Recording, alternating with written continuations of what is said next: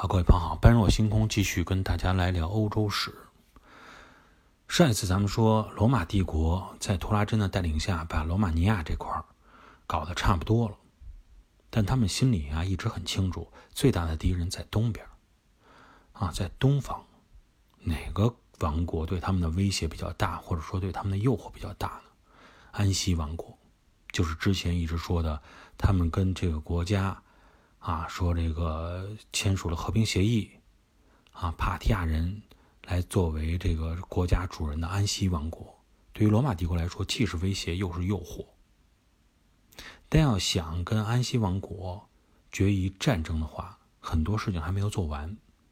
最关键的是，中间这个中间地带已经被罗马帝国控制的，但依然控制的不是很好的阿拉伯半岛。一直是罗马觉得应该去稳固的啊一个重要的地方。那么大家可能听到这块觉得，哎，这罗马帝国阿拉伯已经被他管理了吗？由他来负责了吗？在那个时候，是的，在那个时候，罗马帝国实际上呢，对于阿拉伯半岛还是处于这种掌控的这么一个关系，也就是说。他在罗马帝国的最东边阿拉伯那个时候是他的一个行省，啊，处于他最东边一个边缘的行省。那么，咱们先来看看那个时候的阿拉伯是什么样子。实际上啊，阿拉伯这个词就是从罗马的这个嘴里说出来的。用拉丁语的话说，阿拉伯是什么意思呢？原意就是。沙漠、荒漠就是这么个意思。所以一说阿拉伯，实际上他们指向的就是那一片沙漠，或者说呢，那一片沙漠里生活的那些游牧民族。阿拉伯，我们一想啊，一这个一听到这个词，老觉得那一片地区是不是就那种沙漠地带，整体干旱，属于那种热带沙漠气候的那么一个地方，而且呢。有很多朋友都会感觉到，那个阿拉伯半岛是不是属于那种不毛之地啊？所有的建筑都是靠这个人工建起来，不太好生存的地方。实际上呢，并不是那样，生活条件确实是有些恶劣，但不像大家想象的那么整体的气候条件都是那么恶劣。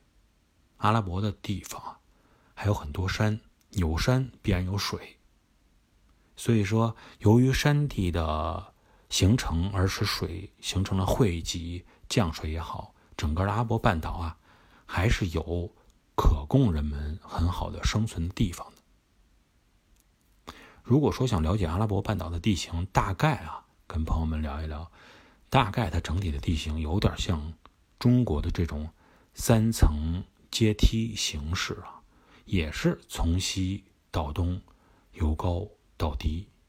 啊，分别是从西是，呃，塞拉特山脉，然后呢，一直往东，包括再往下一层第二阶梯，啊，内治高原，然后还有呢，就是沿着波斯湾的，啊，印度洋平原这么三个阶梯。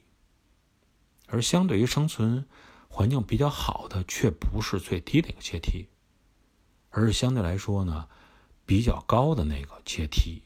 与红海相接的塞拉特山脉，而在这整个塞拉特山脉的这整个的结构来看呢，又呈现出一种什么呢？南边比较高，北边比较低的这么一个走势。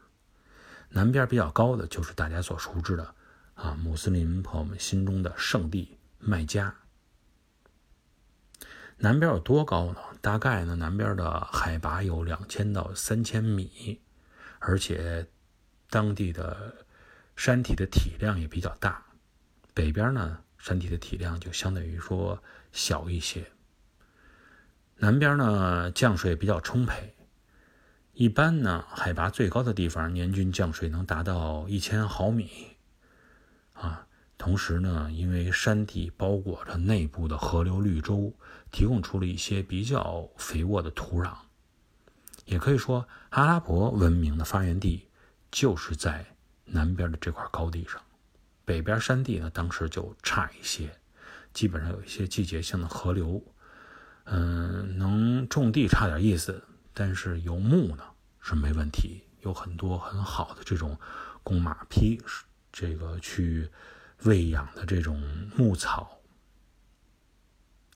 直到今天呀，阿拉伯半岛整个的这一块地方的南北差异依然是存在的，但只不过是掉了个个儿了。在罗马帝国那个时代，南边比北边强，但现在我们看看，北边比南边强。北边呢属于阿拉伯的主要的地区，宗教啊也是这个比较盛行，石油呢也是产出比较富饶，是一个很不错的地方。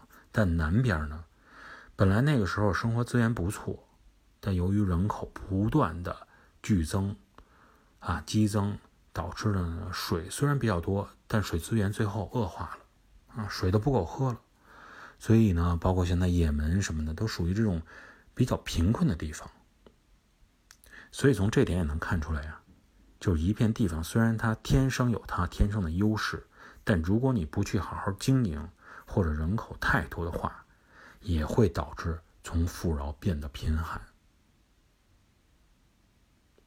在罗马时代的时候，应该说南阿拉伯地区是属于富饶的地区，啊，阿拉伯半岛上的人口基本上都集中在南边这一块实际上呢，文明的萌芽也是在这一块逐步的发展起来。最早呢，都可以追溯到公元前，呃，大概一千多年的时候了。按说啊，罗马去形成了帝国以后。对这一块土地本身应该不是太感兴趣，不适合它啊。沙漠嘛，毕竟还是以沙漠高原为主。但他为什么要说先把这一块需要稳定住？就是在于这一块有阿拉伯人存在。如果不能把这块阿拉伯人控制住的话，那么他再往东进一步扩张，就会存在很多的麻烦。北边的阿拉伯。那么我们也说了，因为它的牧草丰富，所以游牧民族属性非常强。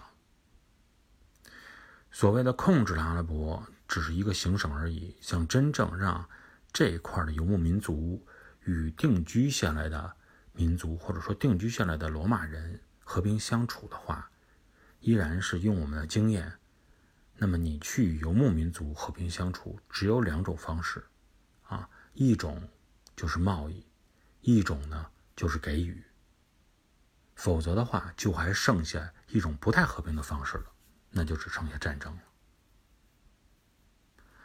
那么从罗马帝国来看，北阿拉伯人的价值呢，也是存在它的价值的。存在什么样的价值呢？一个呢，就是只要你能够安安稳稳的在自己的地方不干扰我，那么就能保证我占领的地方比较平稳，这是一个价值。还有一个价值呢。就是看能不能有所利用，啊，利用它去做什么呢？就是依然罗马帝国所心中设计的那个最终的目标——安息王国。他们想啊，借刀杀人。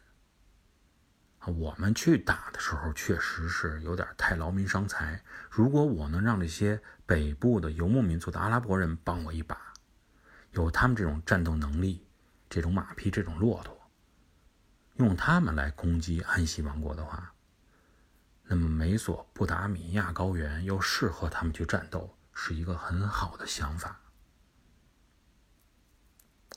那么应该说，罗马的这个想法是有一些比较切合实际的哈，但究竟他们能不能真正按照他们的想法来，真的能？利用上这么一个关键环节，那么我们在下一期节目中跟大家继续来探讨。